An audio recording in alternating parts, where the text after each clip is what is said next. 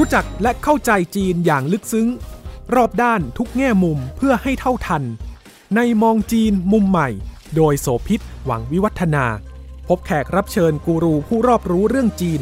รองศาสตราจารย์วรศักดิ์มหัทโนบล อดีตผู้อำนวยการศูนย์จีนศึกษา จุฬาลงกรณ์มหาวิทยาลัย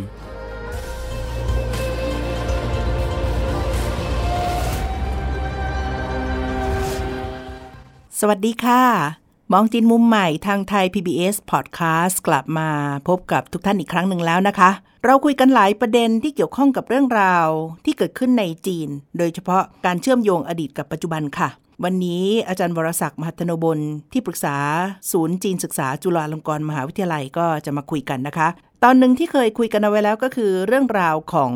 ผู้หญิงเหลือเลือก แล้วก็พ่วงไปด้วยผู้ชายเหลือเลือกในสังคมจีน ซึ่งเป็นค่านิยมส่วนหนึ่ง แล้วก็เป็นปรากฏการณ์ที่เกิดขึ้น อันสืบเนื่องมาจากนโยบาย ลูกคนเดียวที่ส่งผลกระทบในยุคก่อน ที่ทำให้จำนวนของประชากรชายเนี่ยมีปริมาณที่มากกว่าประชากรหญิงสาวชาวจีนแต่ก็มีหลายปัจจัยที่เกี่ยวข้องด้วย ถ้าเราจะพูดถึงในเชิงของการสืบสายตระกูลนะคะ ในแต่ละสังคมแต่ละประเทศเนี่ยจะมีความแตกต่าง ถ้าฝั่งอาเซียนเนี่ยสายสกุลแม่เป็นใหญ่คือผู้หญิงจะมีอิทธิพลหรือมีบทบาทมาก แต่ว่าถ้าฝั่งเอเชียอย่างจีนเนี่ยนะคะ ก็จะเป็นอีกแบบหนึ่งก็คือจะให้ความสำคัญกับสายสกุลคือทางฝั่งพ่อมากกว่า เราจะค้นพบว่าไม่ว่าจะเป็นการใช้แท้นามสกุล การสืบสายสกุล หรือการที่บอกว่านโยบายของลูกคนเดียว ส่งผลกระทบในยุคหนึ่งคือทำให้จำเป็นต้องเลือกก็จะเลือกลูกเพศชายถึงขั้นเคยพบว่าคลอดมาเป็นเด็กผู้หญิงก็จะถูกฆ่าให้ตายไปนะเพื่อที่จะทำให้ยังสามารถจะสืบสายสกุลได้ อันนี้มันก็ส่งผลต่อเรื่องของผู้หญิงเหลือเลือกคำว่าผู้หญิงเหลือเลือกนี่แปลมาจากภาษาจีนนะคะคุณผู้ฟังว่าเซิงหนือหรือว่าเซิงหนานนะคะที่ผู้ชายเหลือเลือกเหมือนกัน ซึ่งแตกต่างกัน มันก็เป็นผลกระทบที่เกิดมาจากปัญหาอัตราการเกิด ต่ำที่เป็นแนวโน้มเดียวกันทั่วโลกเนี่ยค่ะ อย่างปีล่าสุด 2021 เนี่ยนะคะในจีนเนี่ยสถิติเด็กเกิดใหม่เนี่ยมีเพียง 10.62 ล้านคนที่ลดลงไปถึงมากกว่า 11%หลายชาติก็เจอปัญหานี้เหมือนกัน แล้วมันก็ไปสมทบสำทับกับเรื่องของสัดส่วนประชากรชายหญิงที่ไม่เท่ากัน จนกระทั่งเกิดปรากฏการณ์นี้ค่ะ มีการรณรงค์ที่จะให้สตรีที่ไม่ได้แต่งงานชาวจีนเนี่ยถ้าเกิดว่ายังแต่งไม่ออกในตอนที่อายุที่เยอะขึ้นมาหน่อยนึงแล้วเนี่ยนะคะ ก็ไปแต่งงานกับผู้ชายที่อาจจะไม่ได้มีงานทำหรือว่าก็ยังไม่ได้แต่งงานเหมือนกัน ที่มณฑลเจียงซีเนี่ยค่ะก็มีปรากฏการณ์แบบนี้โดยหวังว่าจะสามารถจูงใจ เพิ่มอัตราการมีคู่ครองมากขึ้น แล้วหมายความว่าจะสามารถเพิ่มสัดส่วนประชากรมากขึ้นในอนาคตด้วย อันนี้ก็บอกให้เห็นปรากฏการณ์บางอย่างที่เราอาจจะรู้สึกแปลกใจ หรือเอ๊ะมันไม่เห็นเหมือนกันในสังคมอื่นๆ โดยทั่วไป ก็นำมาสู่เรื่องที่เราจะคุยกันในมองจีนมุมใหม่สัปดาห์นี้ละค่ะ สวัสดีครับ ผู้หญิงเหลือเลือกกับผู้ชายเหลือเลือกของจีนเนี่ยต่างกัน ถ้าผู้หญิงเหลือเลือกคือสเปคสูงนะสวยการศึกษาดีมีสตังสวยเลือกได้ แต่ถ้าเป็นผู้ชายเหลือเลือกของจีนก็จะประเภทแบบการศึกษาน้อย ไม่มีงานทำยากจนหน้าตาไม่หล่อก็เลยไม่ได้รับความสนใจจากสาวๆ จนกระทั่งเคยเกิดปรากฏการณ์ไปหาเจ้าสาวต่างชาติจากเวียดนาม มาแต่งงานด้วยกับกลุ่มของชายหนุ่มโสดเหล่านี้ค่ะ แต่ว่าข่าวที่เกิดขึ้นล่าสุดที่เมืองอีหวงที่เจียงซี มีข้อเสนอพิเศษให้บรรดาสาวๆ ที่ไม่ได้แต่งงานไปแต่งงานกับผู้ชายที่ไม่มีงานทำหวังว่าจะเพิ่มอัตราการแต่งงานมากขึ้นและเพิ่มการมีลูกด้วยเนี่ยมันบอกย้อนกลับไปถึงเรื่อง ปัญหาการสืบสายสกุล หรือว่าเรื่องค่านิยมในการมีครอบครัว และการมีสังคมที่ชายเป็นใหญ่ยังไงของจีนบ้างคะโอ้เป็นผลกระทบอย่างแรงเลยสิ่งที่เราเห็นก็คือมันเป็นสัญญาณบ่งบอกว่าสังคมจีนนั้นเริ่มมีการเปลี่ยนแปลงในเรื่องของเพศสภาพสังคมจีนเนี่ยเป็นสังคมที่ผู้หญิงแต่งเข้าบ้านผู้ชายและสังคมเป็นสังคมที่ผู้ชายเป็นใหญ่ แต่ว่าพอมันเกิดปัญหาอย่างที่ว่าขึ้นมาแล้วเนี่ยหมายความว่าผู้ชายที่ยังโสดก็เยอะ แต่ว่าฐานะไม่ค่อยดีนะฮะผู้หญิงโสดก็เยอะ แต่ว่าอาจจะสวยหรือมีฐานะการเงินดี การงานดีก็จะเป็นฝ่ายเลือกนะฮะจะว่าเสมอภาคก็เริ่มเสมอภาคได้ จะว่าผู้หญิงเริ่มมีอิทธิพลหรือมีข้อต่อรองกับผู้ชายมากขึ้นก็ว่าได้จนกระทั่งทำให้ภาพของสังคมที่ผู้ชายเป็นใหญ่เนี่ยมันค่อยๆ ถูกลดลดทอนลงไปนะครับ แต่ทีนี้พอมาถึงตรงนี้เนี่ยมันก็เกิดปัญหาตรงที่ว่าอ้าวถ้าเกิดเราปล่อยให้สภาพเป็นเช่นนี้ต่อไปเรื่อยๆ นั่นคืออัตราการแต่งงานของชาวจีนเนี่ยลดลงลดลง มันก็จะส่งผลกระทบต่อจำนวนประชากรจีน ซึ่งอันนี้อาจจะมีทั้งข้อดีข้อเสีย คือถ้ามีประชากรมาก แต่มีความมั่นคงทางด้านอาหาร ตรงนี้ก็ไม่มีปัญหานะครับ แต่ว่าเราก็เห็นแล้วว่ารัฐบาลจีนเนี่ยกำลังรณรงค์เพิ่มประชากร แต่ก็ไม่ประสบความสำเร็จ นะครับใช่ค่ะ ทีนี้พอมาถึงประเด็นในปัญหาในเรื่องของสังคมระดับครอบครัว ตรงนี้ที่ผมคิดว่าสิ่งที่คุณโสภิตพูดถึงข่าวสารจากเจียงซีที่ว่าเนี่ยแล้วมันมีคำสำคัญคำหนึ่งก็คือปัญหาการสืบสายตระกูลของคนจีน คนหนุ่มสาวจีนในปัจจุบันเนี่ยแต่งงานกันน้อยลงข้อวิตกของคนจีนรุ่นเก่า ผมหมายถึงคนที่เป็นพ่อเป็พ่นอแม่แม่ของหนุ่มสาวเนี่ยก็จะไม่สบายใจ ไม่สบายใจตรงไหน ไม่สบายใจตรงที่ว่าอ้าวต่อไปนี้ ถ้าเกิดคนในครอบครัวของเราไม่มีลูกหลาน ก็หมายความว่าตระกูลของเราจะสิ้นสุดลงเพียงเพียงเท่านี้หรือ ซึ่งสำหรับคนจีนแล้วเรื่องนี้เป็นเรื่องที่ไม่สบายใจ ไม่ว่าจะเป็นคนรุ่นใหม่ก็ตาม เราอย่าลืมนะครับว่าที่เราคุยกันอยู่เนี่ยไม่ใช่เขาไม่อยากแต่งงานนะเขาอยากจะแต่งงานอืมแต่เขาจะเลือกในสิ่งที่ดีที่สุด แต่พอเลือกไปเลือกมาอ้าว มันกระทบต่อปัญหาเรื่องผู้สืบสกุลครับ คือตอนนี้เป็นแนวโน้มเหมือนกันทั่วโลกนะคะคือ 1 คนครับแต่งงานช้าลง 2 แต่งงานเสร็จแล้วปั๊บเนี่ยก็ไม่อยากมีลูก อัตราการเกิดก็เลยน้อยลงไปด้วย ทีนี้ตอนนี้ใช่ครับทางรัฐบาลจีนเองเนี่ยได้ผ่อนปรนคือมีนโยบายให้มีลูก 2 คนได้แล้วนะก็จบปัญหาของเก่า แต่ว่ามันไม่ทันกันอะเพราะมันต้องใช้เวลาอีกหลายใช่ปี แล้วถึงแม้ว่ามีนโยบายผ่อนปรนแล้วก็ไม่ได้แปลว่าคู่แต่งงานชาวจีน จะยินดีมีทันที เพราะหมายความว่าเขาต้องคิดสระตะแล้วว่ามีแล้วจะเลี้ยงรอดไหมในภาวะเศรษฐกิจใช่ของครับยุคปัจจุบัน ซึ่งค่าครองชีพมันแพงมาก ก็เลยเลือกที่จะไม่มีดีกว่า การรณรงค์ของรัฐบาลที่บอกว่า มันอาจจะยังได้ผลน้อยเนี่ยล่าสุดเมื่อเดือนที่แล้วนี่เองค่ะอาจารย์คุณผู้ฟังคะดิฉันได้คุยกับน้องชาวจีน ซึ่งมาแต่งงานกับหนุ่มไทยเนาะแล้วเขาก็เล่าให้ฟังว่าพี่สาวซึ่งอยู่ที่เมืองจีนเนี่ยเป็นเจ้าหน้าที่ของหน่วยงานรัฐ ปรากฏว่าการรณรงค์ของพรรคคอมมิวนิสต์จริงจังเรื่องของการแต่งงานมากนะคะ มีข้อความโฆษณาประกาศเชิญชวนอย่างโจงแจ้งในสำนักงานในหน่วยงานของภาครัฐทั้งหมดบอกว่า คือการแต่งงานเนี่ยเป็นเป็นเรื่องที่สำคัญและจำเป็นและเป็นเรื่องที่ควรต้องทำหมายความว่าคือถ้าถ้าถ้าโสดเนี่ยจะถูกมองด้วยความหมายอีกแบบหนึ่งคือคุณรีบแต่งงานได้แล้ว และเป็นนโยบายที่แบบแนวทางซึ่งพรรคคอมมิวนิสต์บอกว่าสมาชิกควรปฏิบัติตาม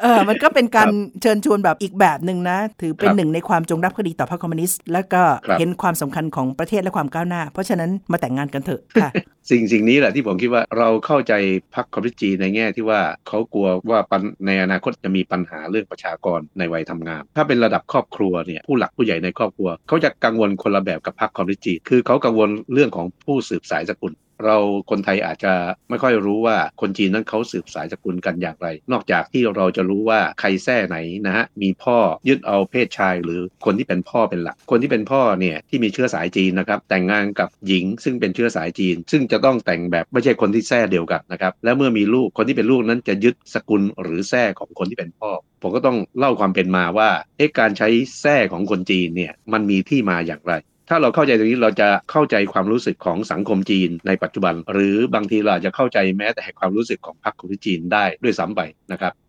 เราต้องย้อนเรื่องนี้นะไปถึงถึงยุคดึกดำบรรพ์มันมีปัญหาใน 2 ประเด็นด้วยกันนะครับประเด็นแรกเนี่ยคนจีนก็เหมือนกับคนที่อื่นในโลกในยุคดึกดำบรรพ์เวลามีการสืบสายกระจายพันธุ์เนี่ยก็ไม่ได้คำนึงถึงในเรื่องของสุขภาพ คนในครอบครัวเดียวกันเนี่ยร่วมหลับนอนด้วยกัน พ่อแม่ลูกนะครับก็มีลูกลูกหลานออกมานะครับมันมีบันทึกที่ระบุว่าพอเวลาผ่านไปผ่านไปเนี่ยคนจีนเขาก็สังเกตนะว่าเอ๊ะทำไมลูกที่เกิดจากการแต่งงานในหมู่เครือญาติด้วยกันเนี่ย จึงมีร่างกายที่อ่อนแอ หรือไม่ก็อาจจะมีอาการพิการทางสมอง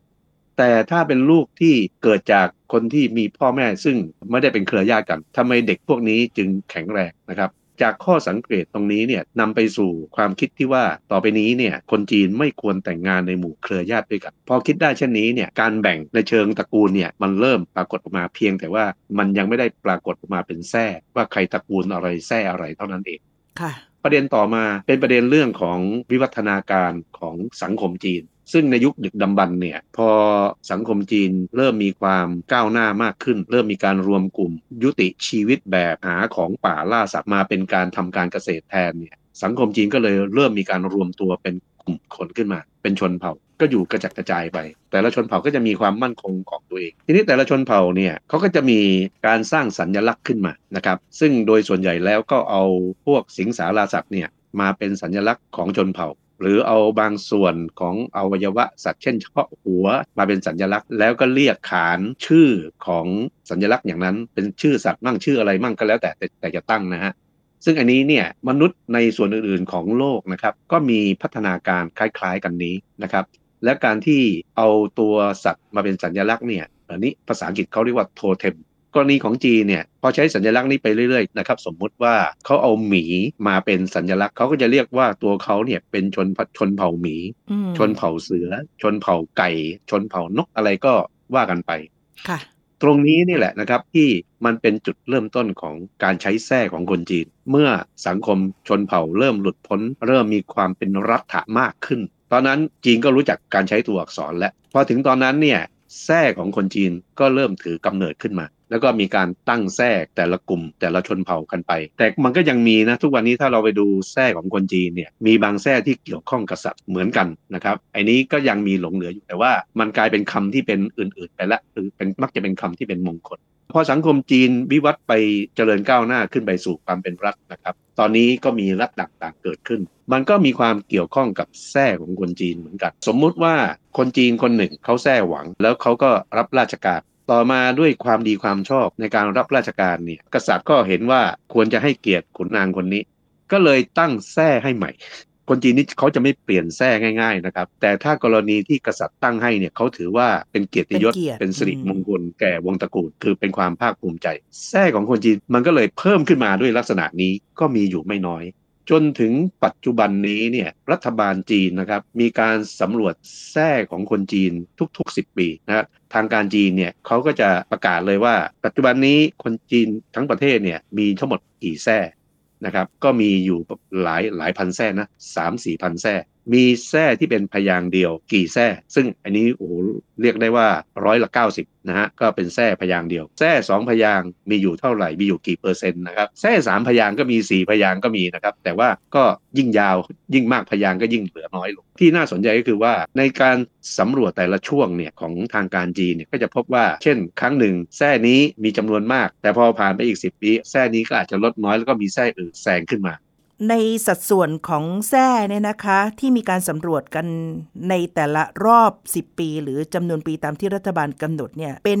ส่วนที่สืบโยงมากับกลุ่มของชาวฮั่นเนี่ยมากกว่าของชนชาติส่วนน้อย แล้วแท้ที่จำนวนยาวๆมากกว่า 2 พยางนั้นนะมักเป็นของชนกลุ่มน้อยซะมากกว่า แต่โดยส่วนใหญ่แล้วความนิยมคือ 1 พยางหรือว่า 2 พยาง ถ้าดูจากอดีตเนี่ยนะคะอาจารย์ หลักฐานเรื่องการใช้แส้แล้วก็เริ่มมีการปรากฏเนี่ยน่าจะตั้งแต่ยุคของราชวงศ์ซางที่มีความชัดเจนมากขึ้นในจารึกกระดูก และหลังจากนั้นก็ปรากฏชัดขึ้นมาใน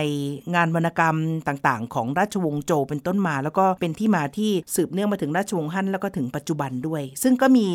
ก็มีที่มาหลายแบบนะคะ อย่างน้อยเนี่ยเกือบเกือบสิบแบบเลยนะว่าจะมาจากแคว้นจากชื่อราชวงศ์จากชื่อเมือง จากชื่อบรรพบุรุษนะคะแล้วก็ถิ่นที่อยู่อาชีพ หรือแม้กระทั่งคำบอกเล่าลำดับแล้วก็สืบโยงไปถึงแท้โบราณด้วย ทีนี้ที่น่าสนใจอยากให้จันขยายความก็คือว่าการมีแท้เดียวกันไม่ได้แปลว่า อาจจะมีความดองหรือเป็นสืบเชื้อเชื้อสายตระกูล เหมือนอย่างนามสกุลของเมืองไทยแล้วนะ มันมีความหมายแค่เพียงระบุกลุ่มก้อนหรือว่าแค่ถิ่นที่อยู่ใกล้เคียงเท่านั้นใช่ไหมคะจันใช่ครับ จริง ๆ แล้วเนี่ยบางทีคนที่แท้เดียวกันอาจจะไม่ใช่เป็นเครือญาติกันแต่ด้วยต้นเหตุของการมีแท้ของคนจีนเนี่ยมาจากพื้นฐานที่เขาสังเกตว่าคนที่อยู่ในสกุลเดียวกันแล้วแต่งงานกันเนี่ยจะมีผลกระทบต่อลูกหลานที่เกิดออกมาเพ ราะฉะนั้นทุกวันนี้คนจีนที่อยู่ในแท้เดียวกันเขาจะไม่แต่งงานกันนะครับ คือหมายความว่ากว่าที่หนุ่มสาวแท้เดียวกัน จะมาเจอกันเนี่ย มันก็ความเป็นเครือญาติมันแทบจะไม่เหลือนะครับ แต่แต่ด้วยความเชื่ออย่างนั้นเนี่ย คนจีนส่วนใหญ่แล้วก็ไม่มีใครหรอกนะครับที่จะแต่งงานในหมู่คนแท้เดียวกัน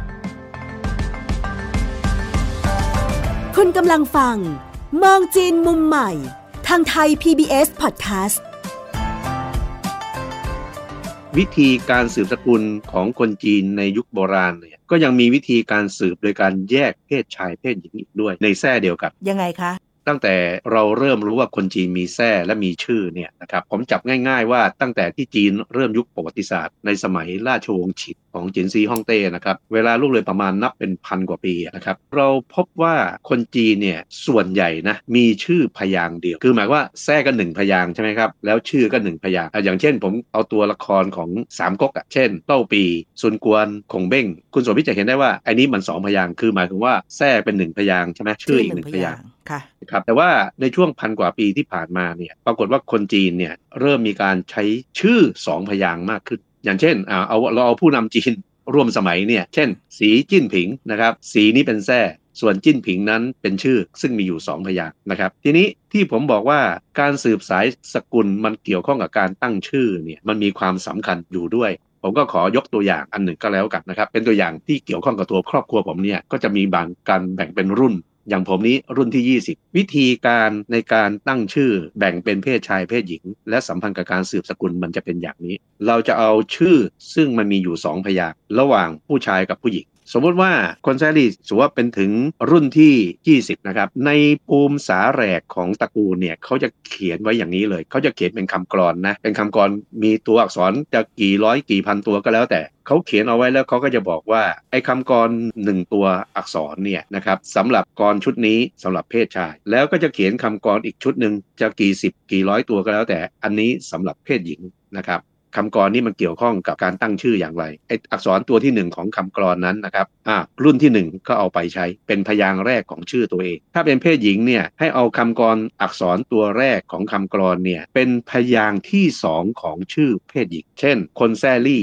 มาถึงรุ่นที่ 20 บังเอิญว่าคำกรอนเนี่ยเป็นคำว่าเต๋อหมายความว่าลูกหลานของตระกูลลี่นะครับที่อยู่ในรุ่น 20 ที่เป็นเพศชาย จะใช้คำว่าเต๋อเป็นพยางค์แรกของชื่อ ส่วนพยางค์ที่สองนั้นจะใช้ชื่ออะไรก็แล้วแต่ตั้ง ซึ่งไอ้นี้ก็บางตระกูลนี้เขาไปหา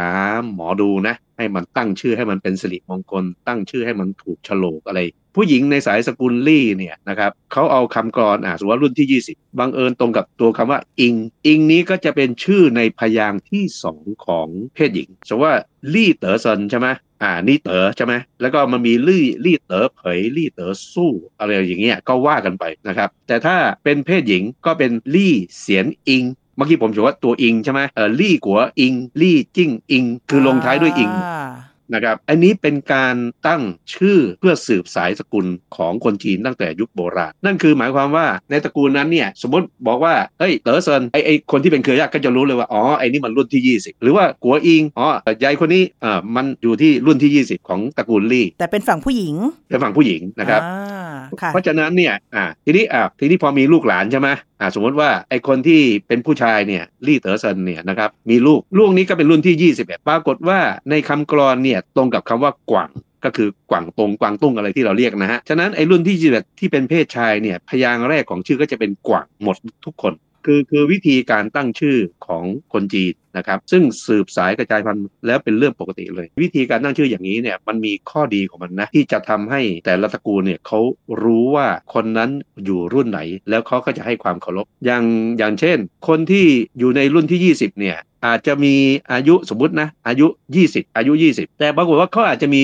คนรุ่นเดียวกันเนี่ย อายุ 40 เป็นรุ่นที่ 20 เหมือนกัน เขาก็จะนับได้ว่าเออใครเป็นพี่เป็นน้อง เพราะว่าเราเราอย่าลืมนะครับว่าคนจีนตั้งแต่โบราณเนี่ยคนที่อยู่แท้เดียวกันเนี่ยเขาอยู่เป็นป้อมเป็นวง แต่ละป้อมวงเนี่ยนะครับอยู่กันนับ10นับร้อยคนนะครับแล้วใครแต่งออกไปแยกตระกูลครอบครัวออกไปบนที่ดินอีกที่หนึ่งเนี่ยก็จะสร้างป้อมวงของตัวเองขึ้นมาใหม่ ด้วยเหตุนี้ทุกวันนี้เนี่ยนะครับเราจะพบว่าในชนบทของจีนเราจะเห็นภาพนี้เป็นปกติ ตอนที่ผมไป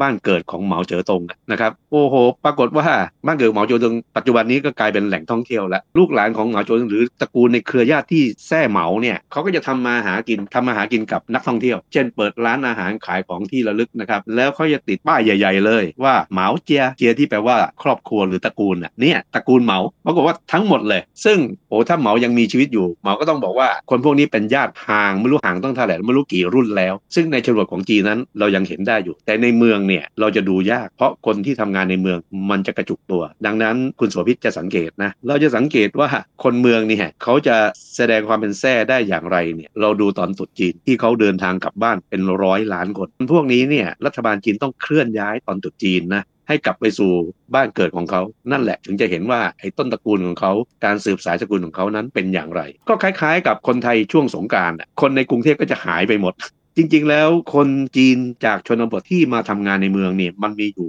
หลายร้อยล้านคนแล้วคนพวกนี้เนี่ยบ้านเกิดของเขาในชนบทเนี่ยก็ยังรักษาความเป็นป้อมเป็นวงของตระกูลแท้เอาไว้อยู่เหมือนเดิม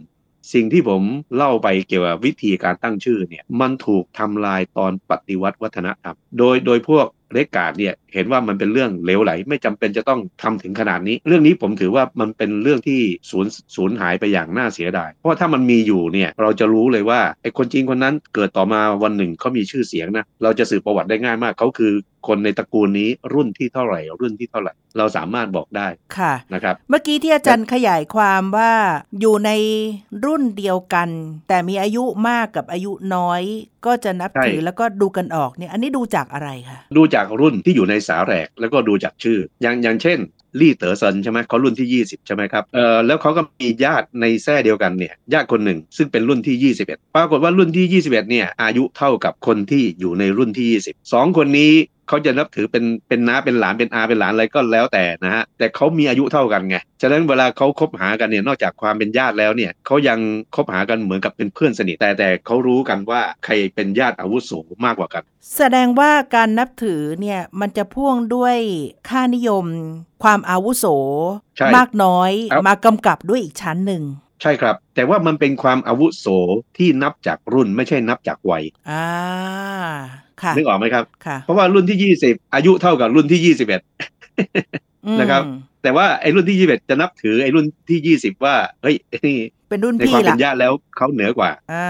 นะครับถึงแม้อายุเท่ากันเนี่ยเขาก็จะเรียกว่าเรียกรุ่นที่ 20 ว่าพี่มั่งที่ให้ความเคารพในฐานะที่เป็นญาติที่อยู่มีมีรุ่นที่ลำดับชั้นที่ใหญ่กว่าใหญ่กว่าใช่ คุณผู้ฟังหลายท่านถ้ามีสืบเชื้อสายจีนอาจจะมีลักษณะทำนองนี้เช่นเดียวกันก็คือว่าเป็นรุ่นที่เท่าไหร่ที่แตกต่างกันอย่างสายตระกูลของดิฉันที่เป็นไหหลำเนี่ยนะคะก็จะมีครับ3ลำดับชั้นก็คือแซ่อุ๋ยอย่างเงี้ยค่ะมันก็จะมีอุ๋ยแบบอุ๋ยพี่ใหญ่ แล้วก็อุ๋ยรุ่นกลางแล้วก็อุ๋ยรุ่นเล็ก แล้วก็หลังจากนั้นเขาก็จะมีกระบวนการนับอีกทีนึงแต่เทนก็ไม่รู้แล้วนะคะว่าเขานับกันยังไง อันนี้ความหมายเดียวกันกับที่อาจารย์บอกเมื่อสักครู่เลยว่าเขาจะมีรุ่นลำดับแล้วคนที่เข้าใจการแยกแยะแบบนี้จะดูออกทันทีว่ารุ่นไหนลำดับชั้นอย่างไรใช่ครับแล้วอาวุโสแค่ไหนด้วย ทีใช่นี้ครับตอนที่เบรดการ์ดแล้วก็การปฏิวัติวัฒนธรรมเนี่ยมาทำลายรากความคิดเดิมแบบนี้ มันก็เปลี่ยนแปลงและทำให้ส่งผลต่อ เรื่องของการสืบสายตระกูลของคนจีนยังไงคะอาจารย์ มันกลายเป็นว่าคนจีนก็ตั้งชื่อตามสบายตามสะดวก คือไม่ไม่อิงกับรุ่นตามที่ผมได้เล่ามาอืนะครับมฉะนั้นมันบังเอิญด้วยนะว่าคนจีนตั้งแต่ที่จีนเปิดประเทศมาเนี่ยที่ใช้นโยบายลูกคนเดียวอะเวลาเขาตั้งชื่อมันก็ลูกคนเดียวไม่รู้จะตั้งยังไงไม่ต้องเพราะว่าไปลำดับมันมันไม่มีลำดับแล้ว ตอนที่เรดการ์ดมีอิทธิพลเนี่ยยังทำลายแม้กระทั่งประเพณีการนับสาแหรกด้วย อย่างเช่นที่ผมเล่าว่าเออมันมีรุ่นที่ 20 21 22 23นะ ต้นตระกูลเนี่ยตั้งแต่รุ่นที่หนึ่งเขาเขียนเป็นกรอะไรที่ผมได้ได้พูดไปเนี่ยพวกเลกการเห็นว่ามันเป็นเรื่องเหลวไหลเขาทำลาย มันหมายถึงว่าถ้าใครยังทำเช่นนี้อยู่จะมีความผิด มันก็เลยทำให้คนจีนในยุคนั้นเนี่ยไม่กล้าทำอีกไม่กล้าสืบทอดทางสาแหรกอีก พอมันมาถึงรุ่นปลายๆแล้วใช่ไหมครับ บางบางรุ่นนะครับ คุณโสภิตไม่ใช่แค่รุ่นที่ 20 21 22 นะ บางตระกูลเนี่ยเขาเป็นตระกูลเก่าแก่ เช่น สืบเชื้อสายมาตั้งแต่สมัยราชวงศ์สุย ราชวงศ์ถังอะไรพวกนี้เนี่ยโอ้อาจพอมาถึงยุคปฏิวัติธรรมนี้ บางคนนี่อยู่ในรุ่นที่ 40 50แล้วก็ถูกทำลายไป พอมาจีนมาเปิดประเทศแล้วใช้นโยบายลูกคนเดียวไอ้ตอนนี้สาแหรกก็ไม่มี ฉะนั้นคนที่เป็นพ่อเป็นแม่เนี่ยก็เลยตั้งชื่อ ลูกเอาตามความสะดวก แล้วก็ที่สำคัญอย่าลืมว่าเพื่อความปลอดภัยด้วยเขาก็ไม่ยึดสาแหลกทีนี้อืมพอมีลูกคนเดียวใช่ไหมครับ ตอนนี้เวลาผ่านมาแล้วนะครับ คุณโสภิตผ่านมาแล้ว 40 ปี 40 กว่าปีอะไอ้ที่จะมานับรุ่นอะไรแบบที่ผมได้เล่าไปเนี่ยก็คงหาได้น้อยเต็มทีแทบจะไม่เหลือ ผมเคยคุยกับเอ่อเพื่อนชาวจีนนะฮะต่างกรรมต่างวาระกันหลายคนเกี่ยวกับการนับรุ่นเนี่ยปรากฏว่าคนเหล่านี้จะบอกเลยว่าเขารู้เรื่องการนับรุ่นนี้เป็นปกติเขาบอกว่าปัจจุบันเนี่ยเริ่มมีหลายครอบครัวนะที่กลับไปแสวงหาสาแหรกของตัวเองอืมฉะนั้นคนที่จะหาได้เนี่ยก็จะต้องหนึ่งถ้าเป็นอยู่ในเมืองเนี่ยจะต้องเป็นครอบครัวที่เอ่อค่อนข้างมีฐานะแล้วก็เป็นตระกูลที่เก่าแก่ คือมีการศึกษา พวกที่มีการศึกษาเนี่ยหลายตระกูลนะเขาเอาสาแหรกเนี่ยไปซ่อนไว้ไม่ให้พวกเล็กกัดบางคนอาจจะกลัวมากหน่อยก็เลยเผาหมด ก็เลยไม่รู้ว่าไอ้คำกรอนที่ว่าเนี่ยจะมากำหนดชื่ออะไรของใครเนี่ยก็ไม่ไม่มีไอ้อย่างนี้ก็น่าเสียดายนะครับเพื่อนชาวจีนเขาก็บอกว่า เออไอความคิดที่จะไปสืบสาวแหลกของตัวเองเริ่มต้นใหม่ มันก็เริ่มเริ่มมีในในหลาย ๆ ครอบครัวนะครับ แต่แต่คนที่จะทำได้ง่ายหน่อย มักจะเป็นเอ่อครอบครัวที่อยู่ในชนบทเพราะว่าเรสการ์ดเนี่ยจะเคลื่อนไหวยังไงก็ไปชนบทเหมือนกันนะแต่ว่าก็ไม่ได้เคลื่อนไหวไปถึงแบบหมดจดทั่วทุก ทุกแห่งในชนบทของจีน บางครอบครัวก็เลยยังเก็บสาแหรกนี้เอาไว้นะครับค่ะแต่แต่ก็อย่างที่ผมบอกแหละครับว่าเออมันก็ย้อนแย้งกัน ถึงเก็บเอาไว้แต่คุณมีลูกคนเดียว มันก็ใช้ได้แค่คนเดียวนะครับค่ะ ก็เรียกว่าทำให้ช่วงจังหวะของการสืบสายสกุลจากสาแรกเนี่ยขาดตอนไป 2 ช่วงใหญ่ ๆ ช่วงแรกคือการปฏิวัติวัฒนธรรม แล้วก็ช่วงที่ 2 คือผลกระทบที่เกิดขึ้นจากนโยบายลูกคนเดียว ตอนนี้ใช่ครับมันก็มีความเปลี่ยนแปลงในสังคมจีนอีกแบบหนึ่งค่ะอาจารย์ คือครับการที่มีจำนวนแท้มันเริ่มจะซ้ำกันเนี่ยตอนหลังก็มีบางครอบครัวเขาใช้วิธีการคือสร้างแท้ผสม ระหว่างพ่อกับแม่ อย่างเช่น พ่อแท้จู แม่แท้โจก็จะเป็นจูโจ หรือโจจู ใช่ไหมคะอ่าก็จะมีทำนองนี้เกิดขึ้นมาด้วยนะในในยุคหลัง แล้วก็อีกเรื่องหนึ่งคือการตั้งชื่อค่ะ จะมีค่านิยมอยู่สองส่วน คือจะมีชื่ออย่างเด็กน้อยนะของลูกหลานชาวจีนรุ่นใหม่ ก็จะนิยมเป็นชื่อสองพยางค์ซ้ำกันครับผิงผิงอันอันหยวนหยวนนะก็เป็นครับความนิยมนะคะในยุคพศนี้ แล้วก็อีกเรื่องหนึ่งใช่ก็คือตั้งชื่อจีนผสมกับชื่อภาษาอังกฤษครับโจเซฟการ นั่นนี่นู่นที่มันเป็นผสมกัน อันนี้ก็เป็นครับแนวโน้มของความนิยมตามยุคสมัยอีกแบบหนึ่งที่เกิดขึ้นครับทีนี้ถ้ากลับมาที่ตรงประเด็นเรื่องการสืบสายสกุลค่ะ สังคมก็คงเปลี่ยนไปตามบริบทนะฮะตามความเปลี่ยนแปลงที่เกิดขึ้นด้วย ค่านิยมของการสืบสายสกุลจากทางฝั่งพ่อ หรือการยังให้ความหมายกับลูกหลานที่เป็นเพศชายในสังคมจีน อาจารย์มองว่ามันจะมีแนวโน้มที่เปลี่ยนแปลง หรือมันจะเติบโตไปในทิศทางแบบไหนคะผมเห็นความเปลี่ยนแปลงนะแต่มันเป็นความเปลี่ยนแปลงที่น้อยและก็ช้ามากนะครับโดยส่วนใหญ่แล้วเนี่ยครอบครัวที่มีฐานะก็มักจะมีทางเลือกแล้วมักจะเลือกที่อยากจะมี ลูกที่เป็นเพศชายมากกว่านะครับ เพราะว่าในสภาพสังคมอย่างนี้เนี่ยลูกที่เป็นเพศชายเนี่ยรวมไปถึงการมีกำลังวังชาที่จะให้พ่อแม่พึ่งพาอาศัยได้ แต่ว่าสังคมจีนที่เปลี่ยนไปเนี่ยโดยเฉพาะสังคมเมืองเนี่ยมันก็ส่งผลกระทบเหมือนกัน ซึ่งมันเป็นผลกระทบรวมๆในหลาย ๆ ปัญหาเช่นนโยบายลูกคนเดียว แล้วก็ลูกคนเดียวก็ถูกเอาใจนะครับแล้วลูกคนเดียวนั้นการศึกษาสูงหรือไม่สูง พึ่งพาอาศัยได้หรือไม่ได้ แล้วก็มีจำนวนไม่น้อย ถ้าเราดูคนจีนเนี่ยนะครับช่วงวันตรุษจีนที่เดินทางกลับบ้านเนี่ยเป็นร้อยล้านคนเนี่ยเออกระเริกมาก มันก็หมายถึงว่าคนที่มาทำงานในเมืองใหญ่เนี่ยหลายร้อยล้านคนเนี่ยมีภูมิลำเนาอยู่ที่ชนบท แสดงว่าคนเหล่านี้เขาก็มีการศึกษาสูง แต่การศึกษาสูงเนี่ยบางทีการทำงานในบ้านเกิดตัวเอง อาจจะไม่รุ่งเรืองก็เลยต้องมาทำงานในเมืองพอมาทำงานในเมืองก็ทำงานแบบแข่งขันกันกับเพื่อนร่วมงานเพื่อให้ตัวเองได้ดิบได้ดี ทำงานแบบหามรุ่งหามค่ำมันก็เลยเกิดผลกระทบในเรื่องของการหาคู่ครองอืมนะฮะเพราะหาคู่ครองอ้าวมีเงินนะครับมีเงินฐานะการงานดีตำแหน่งดีนะครับแต่ไม่มีคู่ครองพอกลับไปชนบทแต่ละทีเนี่ยโอ้โหเรื่องนี้เป็นเรื่องที่เป็นปัญหากินใจสำหรับคนที่เป็นบุพการีมาก ใช่ค่ะ เพราะมีคำถามที่หนุ่มสาวสมัยใหม่ ก็รู้สึกแบบไม่สบายใจนะคำถามยอดที่จากพ่อแม่ก็คือเมื่อยังโสดเนี่ยเมื่อไหร่จะแต่งงานมีแฟนยังใช่แล้วพอหลังจากแต่งงานเสร็จปั๊บเมื่อไหร่จะมีลูก ก็เลยเกิดใช่ธุรกิจนี้ไงฮะอาจารย์ ธุรกิจรับจ้างเป็นจ้างแฟนผู้หญิไงงใช่ไหมฮะใช่ทั้งเป็นแฟนค่ะนะครับมันเป็นการแก้ปัญหาเฉพาะหน้า มันเป็นส่วนหนึ่งของการปรับตัว แรงกดดันจากครอบครัว ปรับตัวจากอะไร ปรับตัวจากที่บางคนจำนวนมากนะเขาก็ไม่พร้อมที่จะแต่งงานเขามีความรู้สึกว่าไอ้สังคมสมัยใหม่เนี่ยชีวิตมันน่ารื่นรมไม่อยากจะมีครอบครัว อยากจะอยู่เป็นโสดโสดแล้วผมสผมบาคิดว่ายไอ้ตัวนี้ใช่คนคนรุ่นใหม่ของไทยก็เป็นอย่างนี้จำนวนไม่น้อยโสดและสบายนะครับภาระน้อยลงด้วยนะคะ ปัญหาเนี่ยเป็นส่วนหนึ่งของการที่รัฐบาลจีนก็เลยออกแนวทางที่เรียกว่าเป็นยุทธศาสตร์เลยคือการพัฒนาเมืองรอง หวังว่าจะลดความหนาแน่นของประชากรและความแออัดของผู้คนที่จากชนบทอพยพแล้วก็ย้ายเข้าไปทำงานในเมืองใหญ่ ซึ่งก็ส่งผลกระเพื่อมทีเดียว แต่สิ่งหนึ่งในเชิงของประชากรเพศชายหญิงเนี่ยที่น่าดีใจก็คือว่า แม้ว่าจีนจะเป็นสังคมที่ชายเป็นใหญ่แล้วก็มีบทบาทมากเนี่ยในเชิงของการให้บทบาทของผู้หญิงในสังคมจีนเนี่ยก็ไม่ได้ถูกด้อยค่าลงไป เมื่อเทียบกับอีกหลายชาติเนาะผู้หญิงจีนจำนวนมากประสบความสำเร็จเป็นระดับ CEO และผู้นำในองค์กรธุรกิจมากมายแต่ว่าสัดส่วนของผู้หญิงที่ประสบความสำเร็จในทางการเมืองเนี่ยยังมี ไม่มากนักเมื่อเทียบกับผู้ชาย แต่ก็เคยมีรัฐมนตรีเป็นผู้หญิงนะในสังคมจีนในบางยุคเหมือนกัน อันเนี้ยน่าสนใจมากคงจะได้มีโอกาสได้คุยกันอีกนะคะครับครับค่ะ นี่ก็เป็นเรื่องการสืบสายสกุลของชาวจีนที่มาคุยกันในมองจีนมุมใหม่ในสัปดาห์นี้ค่ะ อาจารย์มรศักดิ์และดิฉันโสภิตลาคุณผู้ฟังไปแล้วนะคะ เจอกันใหม่ในครั้งหน้า สวัสดีค่ะ สวัสดีครับ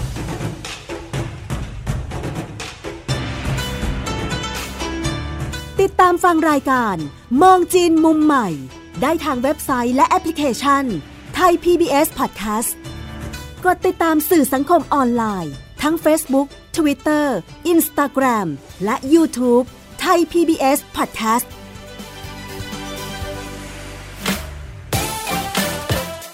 This is Thai PBS Podcast. We the world, we the voice.